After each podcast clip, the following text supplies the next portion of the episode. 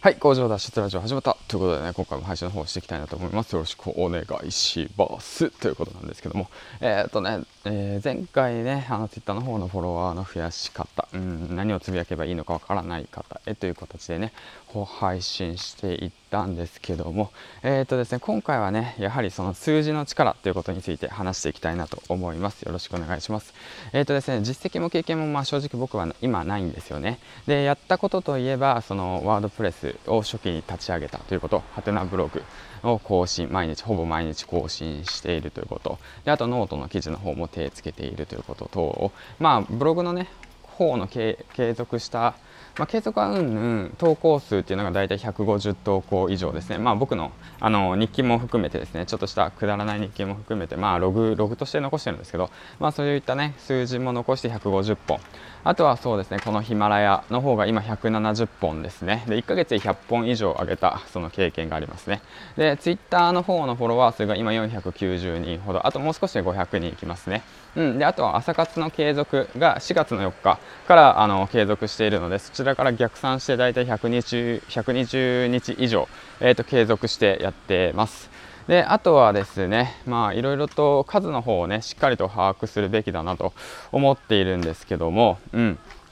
いや主にそうですね、あと読書は毎日、えー継続して読書をし始め、えーと、去年の時点で0冊だった僕が今年に入って大体130冊は読みましたね。はい、ということで、ね、そのなていうんですかね、自分に実績がなかなかない、うん、そうなんどうなんだろうな。っていう方たちだとか、そのいると思うんですよ、僕何もないからとか言っている方たち多いと思うんですよ、僕も何もないですからね、そういった最初のゼロの状態から一つずつコツコツコツコツ積み上げていって、少しずつ数字を出していったっていうことなんですけども、うん、だから、あのなんて言うんだろう、僕自身ね、それをやっていて、数字を出して、バッていってあげて、で、どうこうとかじゃなくって、で、それ時点で、その、なんて言うんだろう、どうこうしたいとかじゃないんですよ。で、数字っていうものの、なんていう、なんていうの、影響力を、コツコツコツコツ、あの、レバレッジっていうんですか、かけていくっていうことが必要なのかなと思っていて、うん。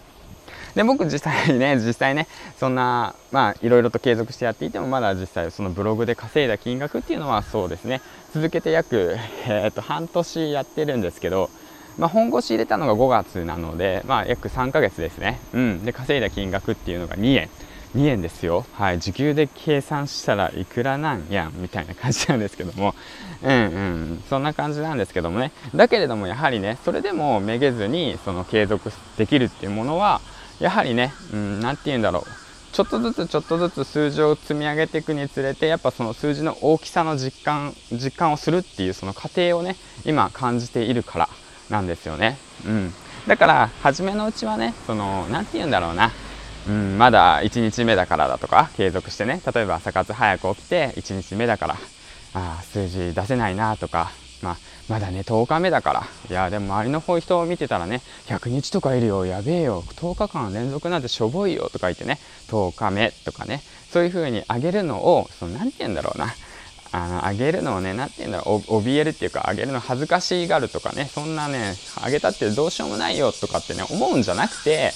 うん、ちょっとでもいいからね、コツコツとね、続けてること、続けたことを少しでもね、いいからね、数字が出たのであれば、それをね、しっかりとね、あのーなんて言うんだろうな、うん、投稿しようっていう形ですね。投稿しよう。まあそうですね、開示する、うん、ことが大切なのかなと思ってます。はい。それは何で思ったかっていうと、やはり、あの、さっきも話したんですけども、いろんなことをね、コツコツと毎日やっていくにつれて、その数字のね、うん、大きさが、大きさを、うん、数字の力をね、実感してきてる毎日だからっていうことですね。うん。ということで今回はね、数字の力を知って、で、コツコツ毎日積み上げていこうよっていうことについてね、えっ、と、配信していきました。ということなんですけども、えっ、と、300本ね、上げるの辛いっすね。逆算して1日6本なんで、えっ、と、朝に2本、昼に2本、夜に2本っていう形でね、上げていったらいいのかなと思って、で、いろいろ考えた結果、まあ、朝はね、一応ちょっとした、あの、僕の、まあ、頭が回ってるうちにね、有益な情報というか、まあ、こういうことやったらすごく良かったよっていうようなことを2本上げていって、で、昼間っていうものは、その、なんて言うんだろうな、うん、だから午後の過ごし方ですよね。だから例えば、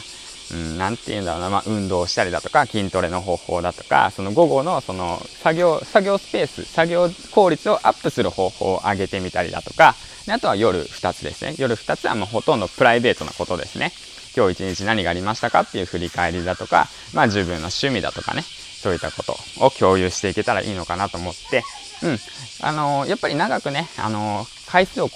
超えてやっていくにつれて、今度はね、僕はね、時間帯を意識し始めるというね、うん。